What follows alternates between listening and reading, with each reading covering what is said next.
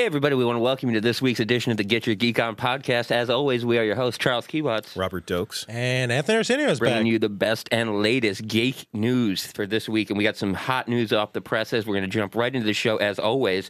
And that is going to start with our Game of Thrones segment. Took a great episode after the death of Hodor in the previous episode. I feel like the episode really jumped off hard this week. Mm-hmm. uh, got some big revelations with Bran becoming the new Three-Eyed Raven. Got some great flashbacks to some scenes in the Westeros history as he pretty much downloaded all of it. And then the debut of a character from the books known as Cold Hands. Now, I didn't know much about him. I know that Benjen Stark is his real name, but it appears they have merged the character Cold Hands. Well, they've merged the character, character Cold Hands, which is not Benjen Stark, according to George R. Right. R. Martin um, in the books. But he is in the series. Dan and Dave have taken the series and kind of made Cold Hands that, and that's their prerogative.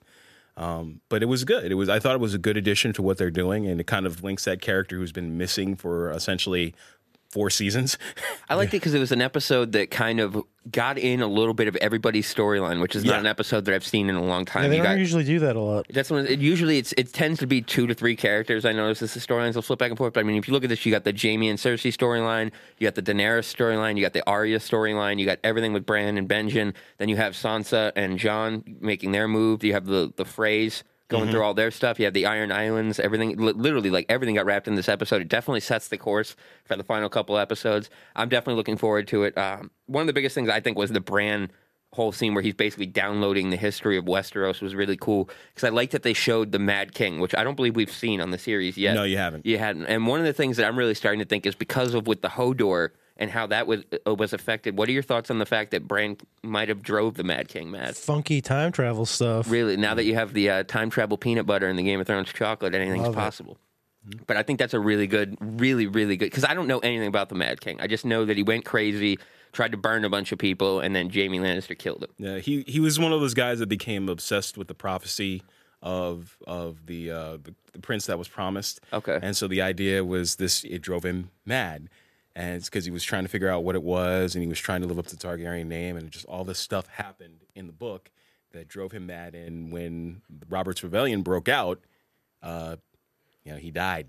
Now, is this is the Mad King Rhaegar Targaryen? No, Rhaegar is his son. Okay, this is Aerys Targaryen. So I'm not too familiar with the Game of Thrones book series. Yeah, what is the prophecy of the Promised Prince? So this is the That's whole thing. That's what Melisandre keeps That's talking a, about. It's a, the prophecy of the Promised Prince is that uh, the dragon has three heads. So if you're a big book person, um, it's been hinted that Jon Snow may be one, Daenerys Targaryen is one, and there's a third one that you might think is the prince that was promised. It, the idea is if it goes into the high of uh, the High Valyrian, because there's this guy called uh, the Red God R'hllor, the, the red the Red Priest, the Red Woman. Uh, Ooh, we met another Red Priestess, yeah, which was cool. pretty badass. Yes. Last, you, so you meet her, and they're all talking about this prince that was promised. Melisandre originally thought it was Stannis. Stannis. And now, in books, she's thinking it's Jon Snow, because it's the idea of the blood of a king, because technically, no matter how you want to look at it, uh, in the in the greater history of Westeros, there is the kings of the north. The Starks were the kings of the north for a long time, so they have king's blood in them because they were rulers. But there's also the idea that it could possibly be Jon Snow could be the child of Rhaegar and Lyanna Stark. And he's got, like, double the royal blood. Double, double royal blood. Whoa, double rubble. And so there's the Daenerys, but there's this prophecy in High Val- in Valyria talking about the prince that was promised. And so uh, Rhaegar Tar- Targaryen was very interested in it. Uh, his father was interested in it. And uh, what we're seeing is how it's playing out on the story. So it could I see them taking some kind of weird twist with it with... It, maybe Bran shows him that it's Jon Snow or something, and he freaks out because he realizes his son created the Promised Prince, so then in reality he did mm-hmm. by having a... Maybe something like that. Yeah. I'm interested. One thing that I actually didn't even put in the outline I wanted to bring up, the Samwell storyline from yeah. this week's oh, episode awesome. was pretty amazing. Yeah. How about seeing Gilly all right? done up, right? Gilly's yeah. fine. But one of the greatest things I thought was just the big F you of Sam at the end, to take Gilly and little Sam with him, but and then the more sword. importantly, to jack the sword. Yeah. There's another Valyrian sword. And, like, I just love how he just had it as a mantelpiece. Like, one of the most powerful weapons that yeah, we sure. could use. And yeah, it's just here. No problem. No, no one's watching it either. No one's watching it. He, he literally just rolled up in the living room, took the sword he's and like, rolled up. You see that scene. He's like, we'll leave you here. And he's like, no, no, we're not going to do that. I was so happy because I was watching it and I was like, I was sad when he's saying goodbye to her and stuff like that. And then when he leaves, I was like, really, dude? You like, he was gonna... And then when he busts back in, I literally let let out an audible, like, yes. Yeah, yeah. I really, really thought he was going to kill his father before he walked out of that house. This, the whole thing, again, because I'm the book guy, this is very different from where it came out in the books. I like the way that they're playing it out on television because it shortens, because they were actually, there was an instance in the books where he met Arya because they were over in Braavos for a little while trying to get back oh, wow. to Westeros. Did he know it was Arya? No, he didn't know it was Arya because Arya was she one had of the a fa- different face. She, well, well, he never knew what Jon's sisters looked like to begin with. So it was she, she met him and she was playing this character, yep. Cat of the Canals. And uh, what happened was he just was trying to get around. He bumped into this guy, which in Braavos means you start a sword fight, and she saved him. And then they got back over, and then they made their way to Old Town. So I have a question about, in the books, an Arya's storyline, does she, like, fail the whole faceless man Yeah, thing? What's up with that? Because the, in the episode, Arya decides not to kill the actress, and then basically yeah. the, the faceless man guy, uh, Jakin Hagar. Yeah. I always forget how to say his name, because people pronounce it just Jakin weird Hagar ways. Yeah. Because I always imagine that she face. had, like, this little bit of a run with them, but no, it, it seems like it, she didn't in, in the book. In the book right now, she is okay with them. They're, she's, they're, got, she's like a part of them. She's a part so this of is them, them changing something. This for the is show, again, again they're seeing things where where is the, is and this is the kind of concern as a book person, um, because are they, you know, what are they really giving away for plot? Nobody really knows is whether the whole the Hodor thing is real because he hasn't come out with Winds of Winter. Sure. Now he releases. He this, said that the, the reveal of the Hodor twist is different. That's yeah. in the book, but the the twist itself is the same. Yeah. But what we're looking at right now, just from the standpoint of, of, of the television show, is like, you know, I, I, I'm enjoying what I'm seeing. I like what I'm seeing. Well, you're going to be seeing less of it because news is also broken this week that Game of Thrones next season will only be seven episodes. What? How many episodes are there this season? They're normally ten, ten. And apparently they're they're down after this season. There will only be thirteen episodes left of oh, Game of Thrones. Snap. So they're going to do seven for the seventh season and then a six-part final season. Whoa. So apparently this season is definitely setting in the storylines that we're going to see wrap it up. So I mean, that's a huge cut. I mean, waiting for a year for seven episodes, I mean, that's a little bit disappointing. It's basically a miniseries. Whereas most shows that dump a full season at once and things like that, the reason they do that is a couple of the episodes are expendable. Jessica Jones, even as much as I love that show, that show could have easily been two or three episodes shorter. Game of Thrones is one of the very few shows that, like, they could actually go a little bit long and get away with it. They condense everything into these ten-hour formats, but I'm... It's going to be interesting to see wrapping up this season. One of the things I do like is that the episode titles for the last remaining episodes were leaked, and episode nine is titled Bastard versus Bastard, setting Ooh. up a Ramsay Jon Snow battle. So that's yeah. something I'm interested to see. Do you guys hope Ramsay bites it this season? Oh, yeah. Everybody, everybody, everybody wants to I, see him he, die. I, who It'll would ever think that you could death. make King Joffrey look tame? Yeah. Like, just with pure hatred, because I had never hated anybody more than that character. Well, Joffrey, he's a little jerk, but he doesn't know any better. But Joffrey became screwed. like a pop culture, like they used to call Justin Bieber the King Joffrey of, yeah, yeah. of music. Like, but just, I don't know, it's interesting to see what they do with that character. But the biggest revelation of this episode for me was by far the Benjen Stark. Yeah. Uh, one of the coolest things I thought is that he's basically in a state of somewhat being undead. He's neither dead nor alive. Which he's Schroding, really he's cool. Schrodinger's uh, Night Watch guy. He's, uh, which is really, really cool. He's basically saying, by the Three-Eyed Raven, who is now Bran, which, as we stated earlier, but uh, basically he was stabbed by a white walker sword, left to die, and turned into one of the white walker's army. The children of the forest found him and plunged a dragonglass dagger into his heart. So kind of weird with me what they're doing this, because a dragonglass can create a white walker, a dragonglass can stop a white walker from coming, and dragonglass can kill a white walker. So it makes no sense to me that the same material can birth, stop, and kill the same species. That's like saying kryptonite makes Superman strong and kills him. Oh, red kryptonite makes him strong. Pink right? kryptonite makes him gay. That's another thing people didn't realize. That's a real thing. It was in the sixties. Oh, pink God. kryptonite was a real thing that made Kryptonians homosexual. Oh, Is that good. why there's all this pink kryptonite around my house? And then in Smallville, they adapted it to be a lust thing where he could uh, basically use it as a power of seduction, so he could get anybody to do whatever he said. Oh, you silly Superman! But yeah, that mythos. was a real. That was a, one of the real like throwaway. Like, hey, we hate gay people in the sixties, so we're just gonna make Superman gay, and it was like a bad thing. Mm. But there's a, yeah, that was hilarious to me. But Benjen, Cold Hands, I know some fans are upset that they seem to have merged those two characters. I personally don't mind it because I don't read no, the books. I don't, I mean, no, I don't mind it either. I'm just happy to see another Stark that's living. Yeah, I mean, like I told you uh, last week, it's kind of nice to see that the, the Starks are starting to rally, because they've been, here's a family that, well, all the stuff that's happened in Westeros, you're like, man, can't these Stark kids catch a break? And it seems like Jaime Lannister's been sent to duel eventually with Brienne, I think, is what they're going to be setting up yeah. with that. It's going to be interesting to see how that's played off. But what do you guys think? Do you think the Starks retake the North at least? Yeah, I do. I think I, they will, but I do feel bad for all their poor wolves.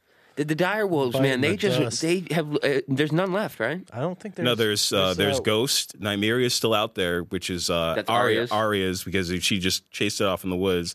But most, you know, they're only... Isn't there something in the books, though, where Arya's direwolf was the only one that could recognize her as a faceless man?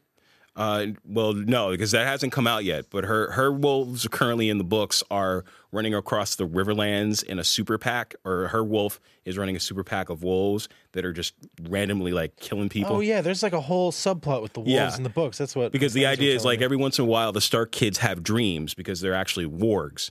Spoilers. Um, all of them?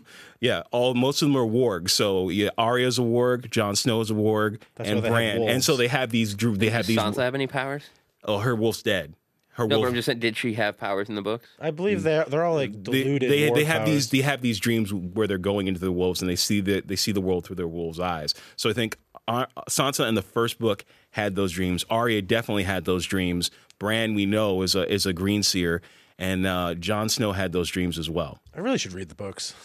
they're they're really awesome. It's just the idea is that, you know, George R. R. Martin finished the frickin' books. Did you see the epic rap battle between him and J R R. Tolkien? Yeah, that was awesome. I thought awesome. that was amazing how they said you ripped off everything from me. You even stole my R R. Did you guys uh, did you catch that little interview? I think it was on comic book dot com with uh, Robert Kirkman slamming. Yeah. Oh, yeah. I would yeah. never do that to my fans. Yeah. Like changing the, Robert Kirkman's just doing anything he can to grab our attention. Now, though, now they're like, we've merged the Fear the Walking Dead timeline with the Walking Dead, which they said they never crossed them over. But, dude, that dude flip flops more than Hillary Clinton, so I'm not even going to get into that. yeah. But uh, so that's going to wrap us up for Game of Thrones this week. It was a great episode. Obviously, looking forward to the final three. That's going to bring us into trailer talk this week, and some great new trailers have dropped. One of them is the new extended trailer for Independence Day two, and if you were not hyped for this movie before, if you don't get hyped watching that trailer, I don't know what to tell you. I was such a fan of the original. It came out on my tenth birthday, July fourth, nineteen ninety-six. I vividly remember it.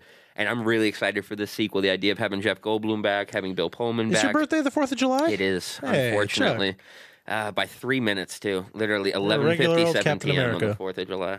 Mm. But uh, You're not part of Hydra, are you? No, it's not. And it's not fun when your parents are like, the fireworks are America's gift to you. So that's why there's not presents at the party. But uh, so... Independence Day two looks great. It's basically twenty years later. Looks like that when the mothership detonated in nineteen ninety-six, it sent out a distress signal to the aliens' home planet, and now they've sent reinforcements. So basically, we've had twenty years to adapt their technology, reverse engineer it, and see what we can do to fight them this time. I'm really excited for it. Robert, I'm, what were your takes on this trailer? Well, when you when I was in high school or graduating high school when that movie came out, so that shows you my age.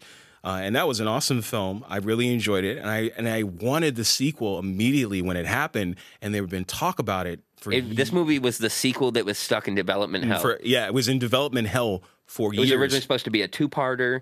It, then there was talk that oh, we're going to do it all and just bring a full cast reunion. Then there was Will Smith blew up, and it was never going to happen. And, then, and so to see to see what we got right now, I'm really excited to see where they go with this because it's almost the it's it's almost the exact storyline that they had talked about originally, which is the whole idea is they've adapted the aliens' technology. They're ready to, they feel that they're ready to fight the aliens on equal footing, and things don't turn out the way that they One expect. One of the things I didn't like from the trailer is the idea that the government, now Area fifty-one, has this basically prison of a bunch of live aliens. Because mm. you see the scene where he's like, they're not screaming, they're celebrating when yeah. the mothership comes out. So I was like, that's just really, you're, what? Why do you need to keep them alive?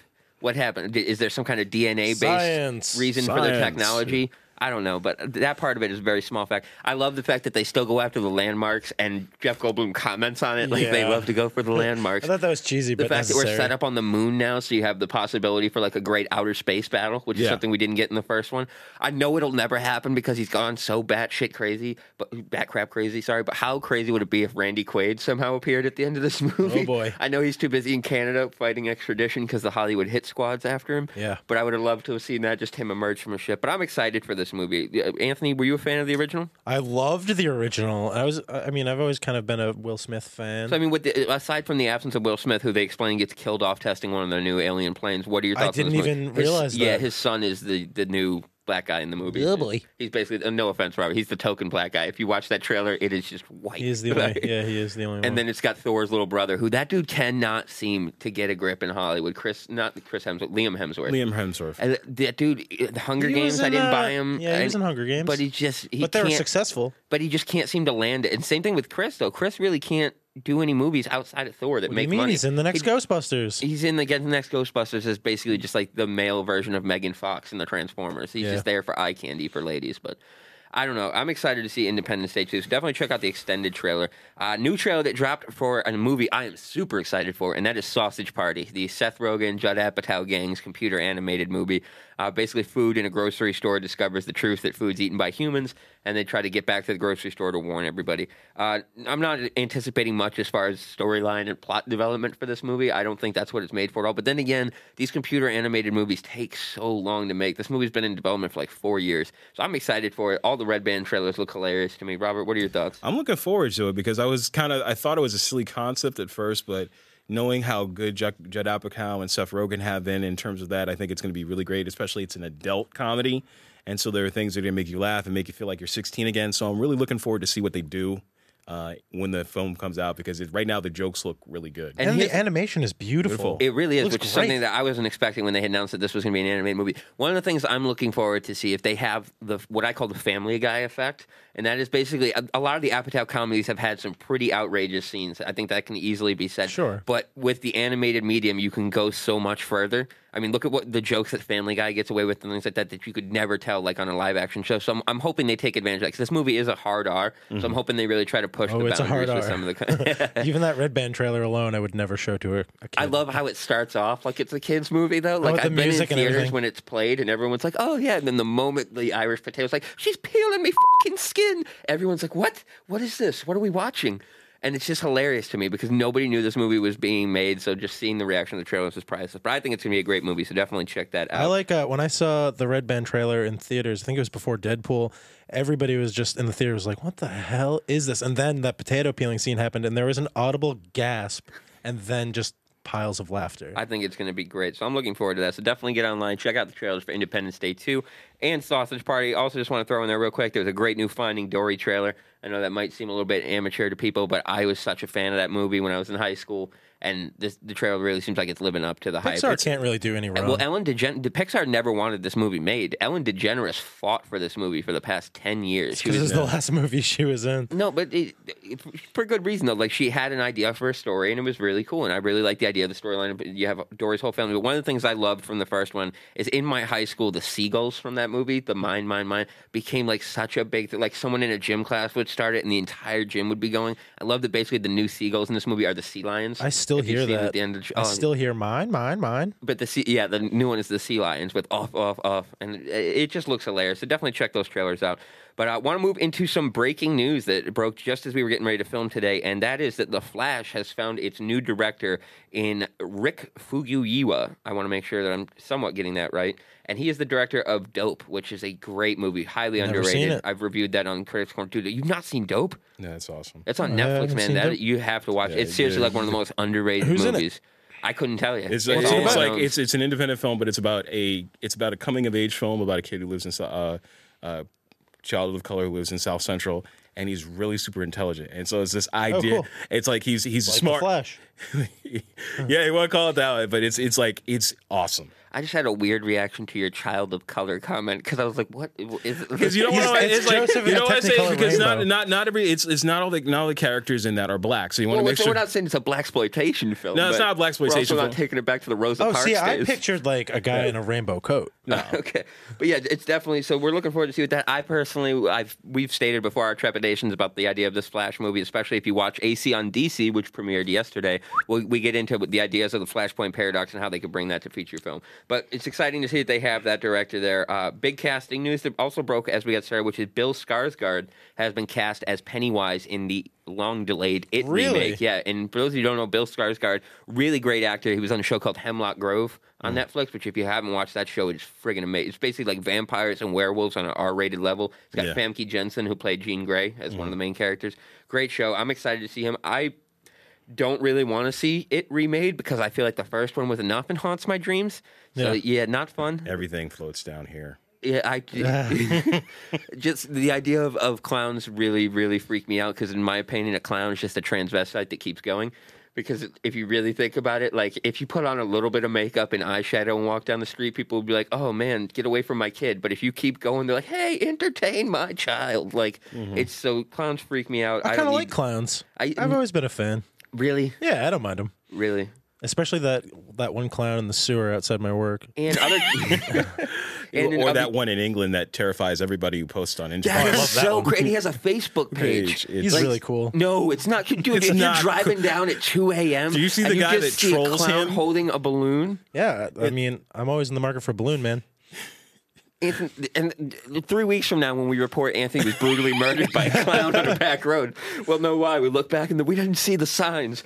Uh, but in other casting news, T J Miller from Silicon Valley fame has been cast in Steven Spielberg's Ready Player One. He's I'm also in uh, Sausage Party, too. He is in he's Sausage Party, and he's on Silicon Valley. If you're not watching Silicon Valley, seriously, awesome. Get on board that show. They are three seasons deep, and it is seriously not losing what an any steam at all. Cast. And it, Mike Judge, right? He, it, yeah, Mike, Mike Judge, Judge put that together, who I watch anything. Have you ever seen Extract? Yeah. His movie with Jason Bateman and he's, Mila Kunis? He's just incredible. Oh, my Mike God. Judge Mike is Judge one of my heroes. Wrote, directed, stars in it. It is seriously one of the funniest comedies yeah. I've ever seen. You yeah. got to get on that he's one, a, dude. He's one, another one of those golden goose type guys. Where he really anything is. He makes is just incredible. I'll tell you what. Yeah. And that's how he talks in Extract. He literally is Hank Hill, no, but just a live action version of okay. him. Oh, dude, it's so funny. And Ben Affleck plays this best friend whose cure for everything is getting high on different types of drugs. Like, you know what you need, man? He's like, I don't need to get high. He's like, you need L S D. Yeah. L S D, just a little bit of it, man. And just every situation in this dude's life. Basically, he meets Mila Kunis,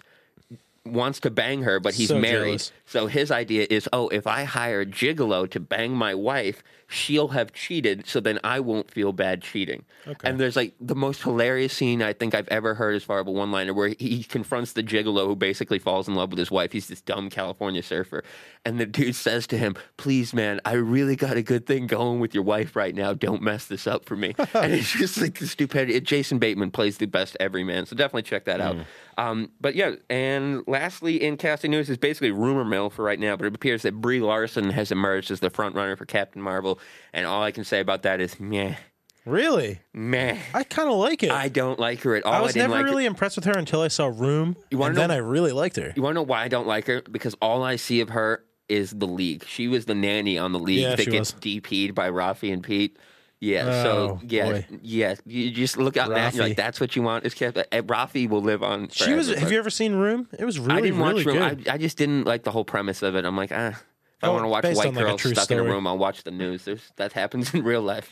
I don't know. I think it makes sense if they're going for like a, a younger cast for this next generation. I just of don't Avengers feel like she style. has the stature. She doesn't seem physically like the right type. But they, they can always do that with training. I mean, sure. it, I mean, my, but she's my, got that thin ratty hair. Like I hate women that like, have that paper thin hair. You know what I'm well, talking about? I mean, wig, wig city on Hollywood. She was in my one of my favorite movies of all time, uh, Scott Pilgrim versus the World. Yeah, yeah this I is, love and, that movie. And The Addams, because that was just anybody who's... She's also in The Gambler with Mark Wahlberg, Wahlberg which is not great at all. But, you, I mean, like, I'm mixed on this one because there's been so many names that have come out for this movie, and it seems like this is the largest... I mean, outside of Doctor Strange, uh, which, you know, which we now have Benedict Cumberbatch for, um, this is one of the hardest roles that they've had time hard time casting. They have to get it right. And they have to get it right because they're making a big thing out of it. Because and it'll be the first thing that they're behind D C on is yeah. getting hey, to the yeah, female Marvel's Wonder Woman. Yeah. I really think that Wonder Woman is going to be a trend-setting movie. But uh, and then last, I just want to mention, too, Jeff Bridges was added to the cast of Kingsman two, The Golden Circle, cool. which I think we're all excited about. That was a movie that came out of nowhere for me. Like I, It's one of the very few comic book movies that I hadn't read the comic going into it. But I was yeah. pleasantly surprised at that movie. That was because Mark Millar makes comic books so they can be turned into movies I, now.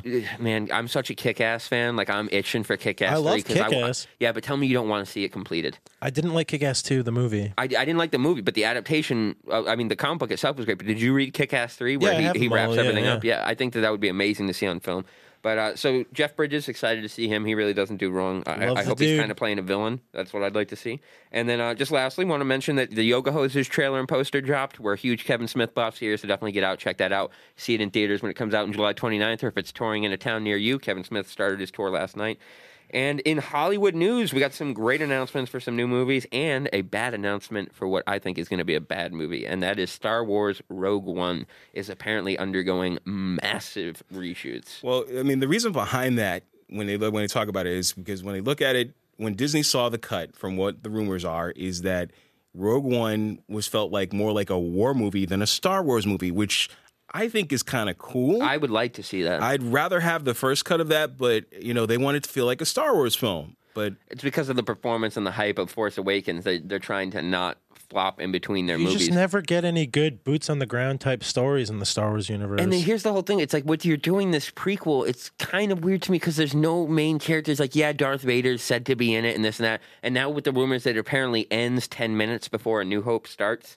So it's, it's interesting really? to see how they're going to take on that. But I just... I'm well, not a big prequel guy. I've never been a prequel guy because I feel like they're always just... It's a money grab.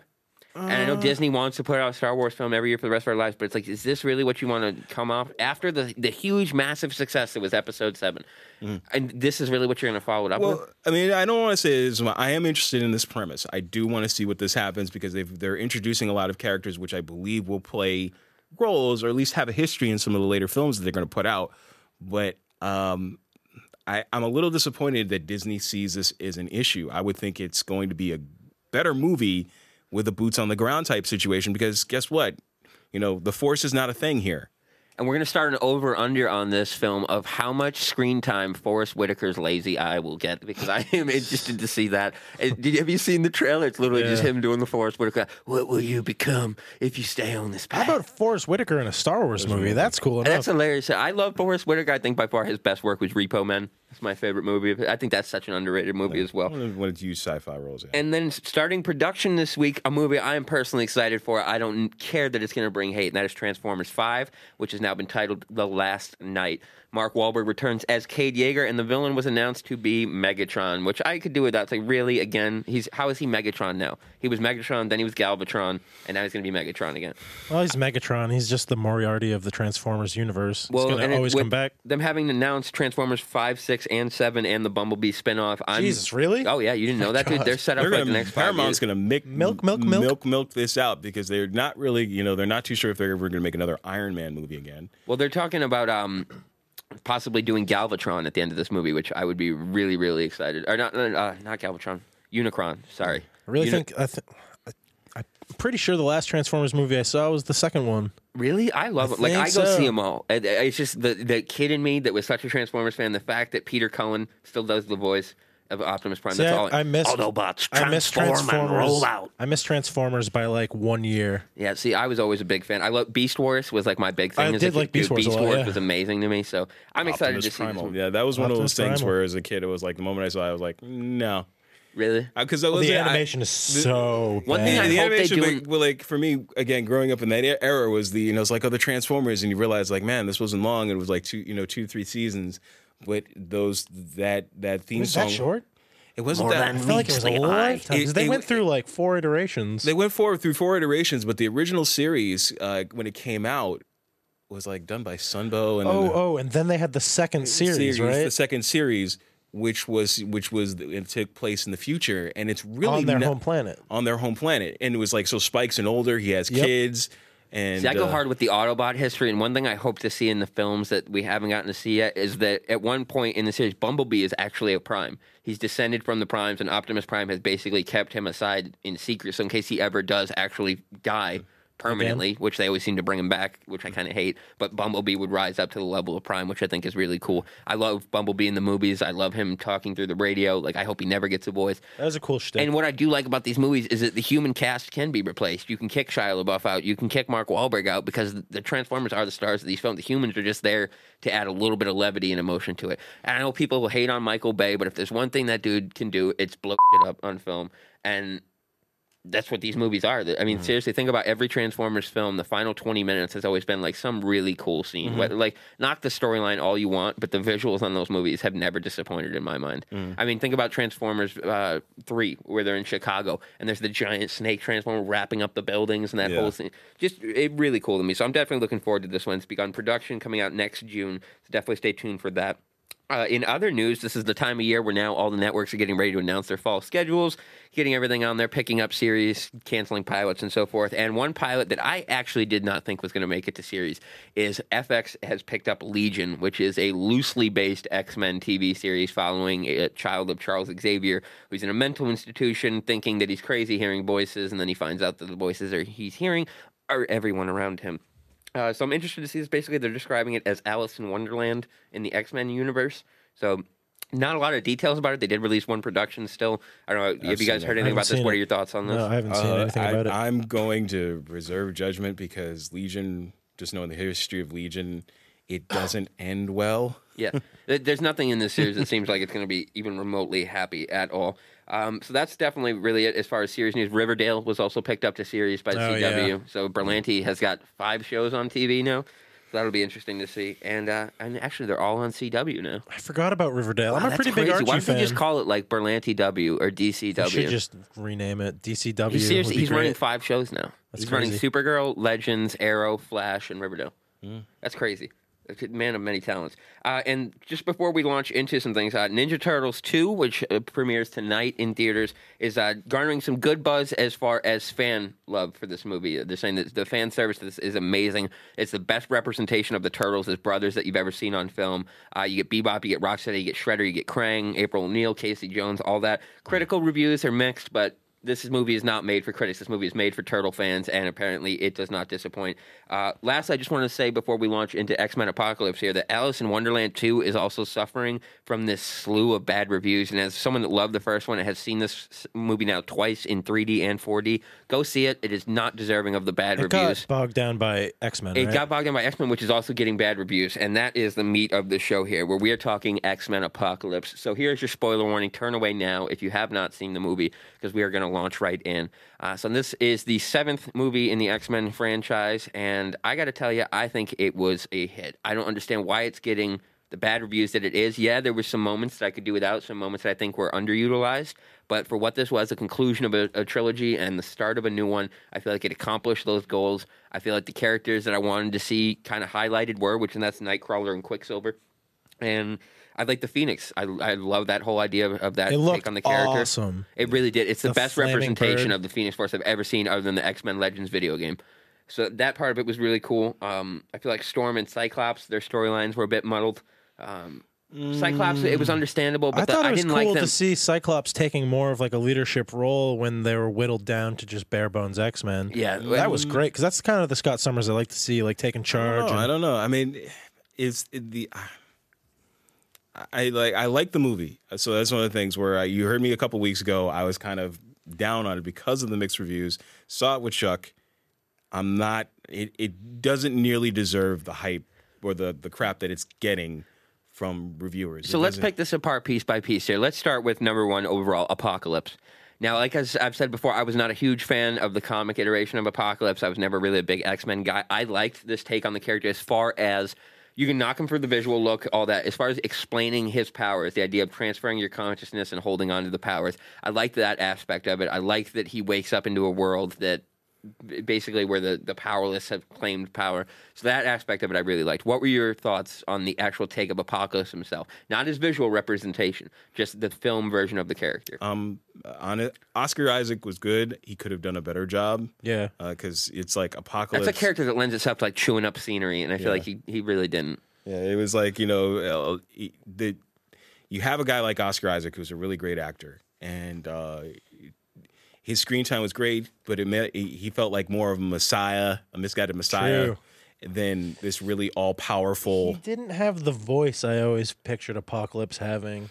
Mm. He was kind of like, come to me, my child. Yes. I always pictured Apocalypse it having like very, this big, robotic kind of voice. It was very kind of like weird uncle yeah. type to me. You know what I mean? Sit like that weird uncle that's inappropriate. It's like, come to my mutant van, and I have candy, and I'll imbue you with powers. You no. want to see powers? Yeah, this, yes, I'll show you my powers. But uh, and then let's get into the Four Horsemen here. Now, Angel and Psylocke, I think we can easily say underutilized, kind of pointless to have in this movie. Yeah. They never even explained Psylocke's powers. She's supposed to be psychic, too, which you never even got to see. Angel was just a drunk who got messed up by Nightcrawler, who I will say that scene was awesome, and then they uh, they have their rematch. But uh, as far as reasoning for the Horseman, I like Storm, because basically it's the first mutant that he sees after he wakes up, so I understand why he would pick her. And then Magneto was totally understandable. And I understand Magneto's reasoning for joining him, because the whole losing your family yeah, again... I... Like, he was trying. Which he was, was honestly, an awesome And scene. all he did was try to save someone. Oh, yeah. And, yeah. like, he was literally just trying to live a yeah. good life, just trying to be a normal person. And all he, he literally saved someone's life, and it cost well, him everything. Well, that just goes into the, in the X-Men world, as you both know, that there's just this huge fear and racism towards mutants, and that Just but adds I just right love into the turn and the idea of basically it mirroring his situation. Whereas, first of all, they have that callback to yeah. Auschwitz, which is amazing. Like the whole bent gate and then him ripping Auschwitz to shreds. That was awesome. But that whole like mirroring the scene of him being taken away by authorities and, and the then daughter, his child manifesting yeah. her powers and yeah. then it costing them his family, which I thought that was really cool. I, we Robert and I had talked about before uh, at the movie that we hadn't really seen the representation of someone controlling animals before, which yeah. I thought was really cool. Yeah, you and I talked about that a little bit. Yeah, like, to me, it reminded me, it was a scene ripped right out of Jeff Lemire's Animal Man. Because yeah, uh, about his that. daughter, Buddy Baker's daughter, she has that exact power. I thought it was really cool. I liked seeing uh, some of the newer X-Men. My personal favorite was Nightcrawler, because as I've said before, that opening sequence to X-Men two, I will hold toe-to-toe with yeah. any sequence from any superhero that movie ever made. That was by far, it, that was, that because his introduction was this, and oh... That, that like awesome. I, I get goosebumps when I watch that scene. He still. looked really good in this movie, too. He looked yeah. amazing in this movie. And what I will say for this movie is that them nailing the classic nineties costumes at the end was friggin' incredible. When I, yeah, when I saw uh, Cyclops' like bandolier, yeah, the bandolier like, and the mask, but then Nightcrawler was in his red and blue. Yep. He had the yeah. vest on and everything else like that. Quicksilver had the stripes in the silver. Like, yeah. really, really cool for me. But that is one thing I think we want to move on to next, and that was the highly anticipated Quicksilver sequence. We had all known it was going to be set to the song, the Eurythmics' Sweet Dreams, but I think this scene delivered. I mean, it is amazing what they've done with the short screen time that he has. They call this scene the extraction. Basically, he rolls up on Xavier's school as it's being blown up and rescues everybody out of the school. What were your thoughts on this sequence itself? The special effects, the overall... I think this is where they probably spent the bulk of their money on the movie. It took seventeen days yeah. to, shoot. to shoot this, because it's the, the ability for him to do that. And the moment you see everything and it's like, pause, the explosion happens. And you're like, he's just there. And and it's a great representation of how fast he is. twenty thousand miles per hour is what they stated on the uh, the featurette that I watched, which I think is really cool. Uh, one thing that I will say is I love that the little Quicksilver takes. First of all, I love the idea that the moment he rolls up on the explosion, he cracks his knuckles. Like, he hasn't done it in a long time. He yeah. hasn't had to use his power, so he's excited about it. The little thing where he's dancing with uh, Moira McTaggart as he moves her. He drinks the Tab Cola. Yeah. He, uh, eats all the pizza on the dog except saves one the goldfish. Slice. It, it saves the goldfish. All the little things. But I feel like the, the overall special effects of the sequence, seeing him move through the whole mansion as it blows up, seeing him get to the point where he just starts kicking people yeah. out of the house at high speed, it's, it's the, really cool. The only problem that I had with the scene was that I felt like it took all the gravitas away from the death of Havoc. But True. other than that, I thought it was really good. Did but, Havoc really die, though? I don't know. Maybe. I mean, he was right in that. Ex- he was right in that explosion. Hey.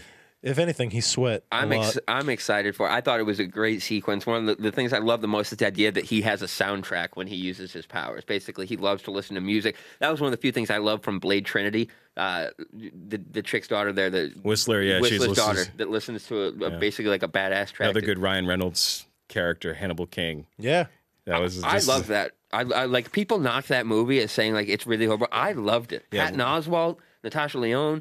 Ryan Reynolds, the whole idea of bringing in Dracula. The whole Blade like, series was pretty good. It, it really was. I honestly hope they recast Wesley Snipes. It was ahead of its time. They, they, there is rumor. There is rumors that they want to do that because, you know, off topic, they do want to do that because he is iconic. Just He's like, one of the, like, I consider him like Han Solo level iconic okay. characters. Like, I could never watch another because Blade. He, he had the phys- when you look at it, he had the physicality because he is a martial artist in real life.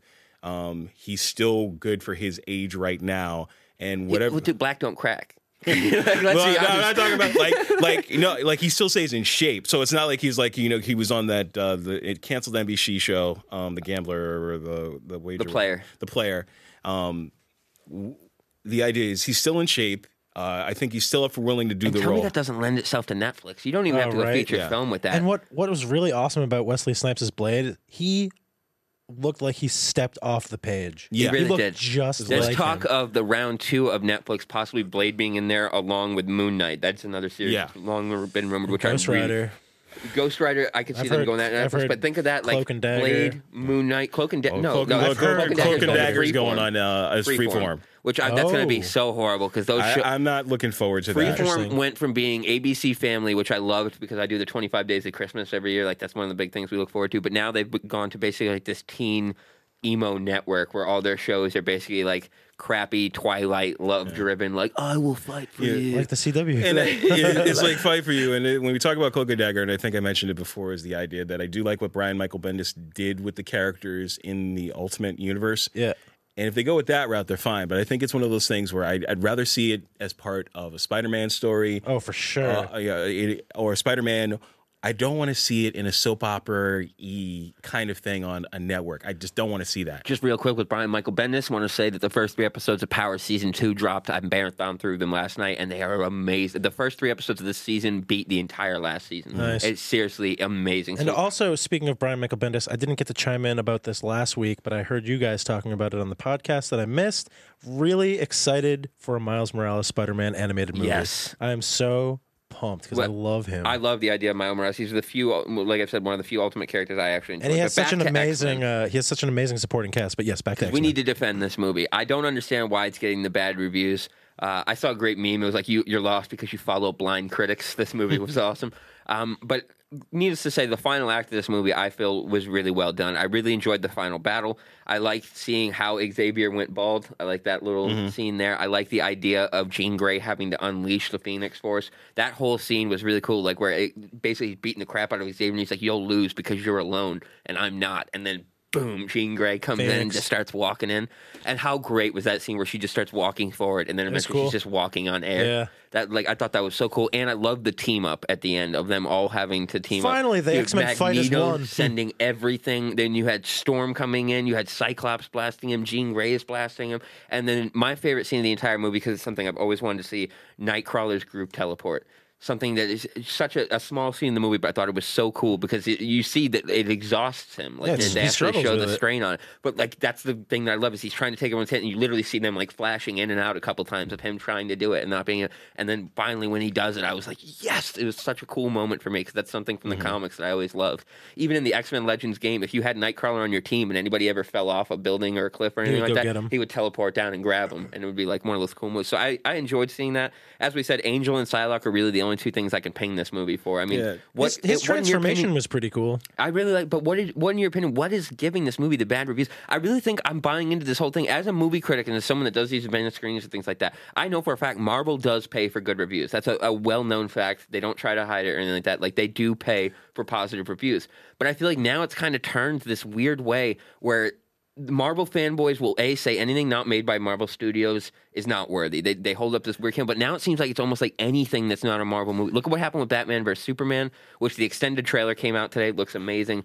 Look at X-Men. Like, I don't see why these movies are being picked apart. Well, I mean, the whole thing is this, is Marvel, we've talked about it before, Marvel has spent the last, almost the last ten years building this wonderful universe that we all enjoy.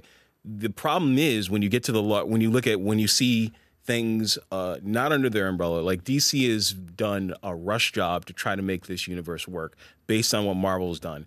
Um, Fox has been fighting that, and they're probably the closest one that says, we're doing an okay job. You can knock out the Fantastic Four. But it's this idea of comparing everything to a Marvel movie. It's, it's the equivalent it, of basketball. Like, everybody gets compared to Michael Jordan, it's, but it's like yeah. they're different eras, different players. You can't compare them. These you can't are compare movies. them, but when you have somebody who's doing something so well and you have people reacting to it, you can't, you know, you're going to have that comparison. We can't, you know, we can't control what fans are going to say.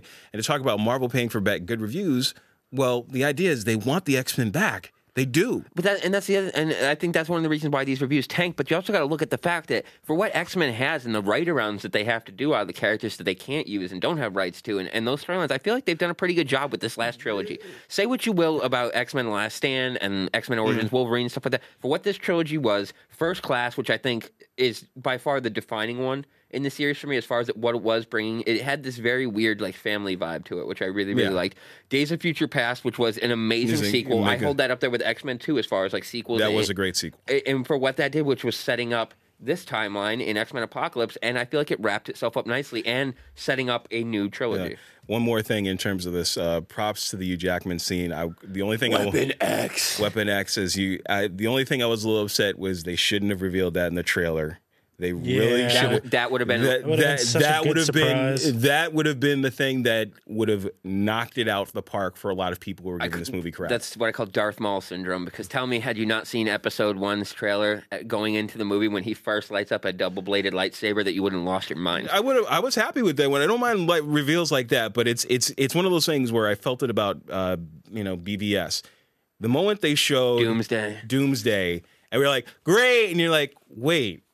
This is the third act villain. this is not good. But then again, that every, whole movie was in the trailer. But, no, so. But then again, like I have to defend that. Everybody hated on that Doomsday reveal, saying, "Oh, he looks like a Ninja Turtle. He looks like a cave troll." And I told everyone, "Dude, Doomsday evolves. If you know a shred about the Doomsday yeah. character, he constantly evolves." And they showed that in the movie, so you can't even knock Doomsday. I wasn't. I wasn't knocking that. I was just. I the was, reveal. The reveal was about. the part problem, and I think with the X-Men movie. With the reveal of Wolverine being in it, because we're probably this is probably going to the last time we're going to see, at least in an X-Men film, that we're going to see uh, Hugh Jackman, Don McClaws. It was just like I, I was glad to see it, but I was like, man, it would have been so much more awesome if they had waited. But then again, I do like the whole idea at the end of it, right before he escapes, of Jean Grey giving him his memory, Maybe. just the couple memories Memories. of his name and things like that, which I really liked. But so that aspect of it, I thought was really cool.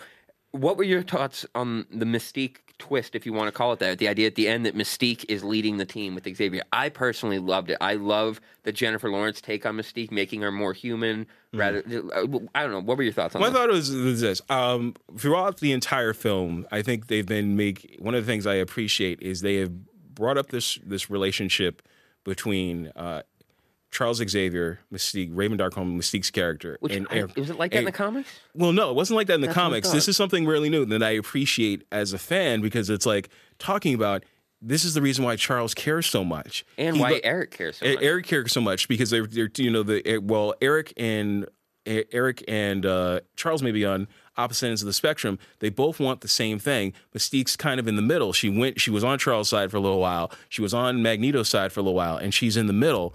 And but the idea is that relationship has developed over three films. That is a because you can see how much uh, Charles cares for Eric. He wants him to come home. He wants his family together. And I like that they have them together at the end, even if it's just for that quick second. For a second, it's just like, man, you're he's like you're my bro. I mean, he's like, and they have this idea. They know they ide- ideologically they don't stand on the same page. But they want the same thing. That friendship is, in my opinion, the greatest dynamic between a hero and a villain, if you want to call it that, in all of comic books. I don't even want to call it. It's like Magneto's not really a villain. You know, he does villainous things, right. But it's with purpose. It's not like he's going out and robbing a bank and saying, hey, you know. But even just, for example, like in X-Men two, them playing chess in like his plastic prison, the idea of like, oh, I helped put this dude in here, but he's still my best friend, friend, so I'm going to go play chess with him every week. Yeah, just, it's like. Just that idea of the, the dynamic. And even if you notice, I don't think even in any movies he's ever taken over Magneto's mind. He's always had no, the respect he, for him. Because in the first X-Men movie, he takes Sabretooth and chokes him up there and tells him to stop. And then he's always gotten into like guards and that, but he's never invaded his brain. And he's only done it to Mystique once. Yeah. Like just the idea that he respects his friends to that level and things yeah. like that is really cool. And even outside of this, he doesn't he doesn't go into Mystique's mind. It's the idea that Jennifer Lawrence is playing this character. It's somebody he cares about because essentially they grew up together. He loves her like a sister. And you know, that's the thing I will always come away with this trilogy of films is that, you know, they built they built this familiar relationship, which is great.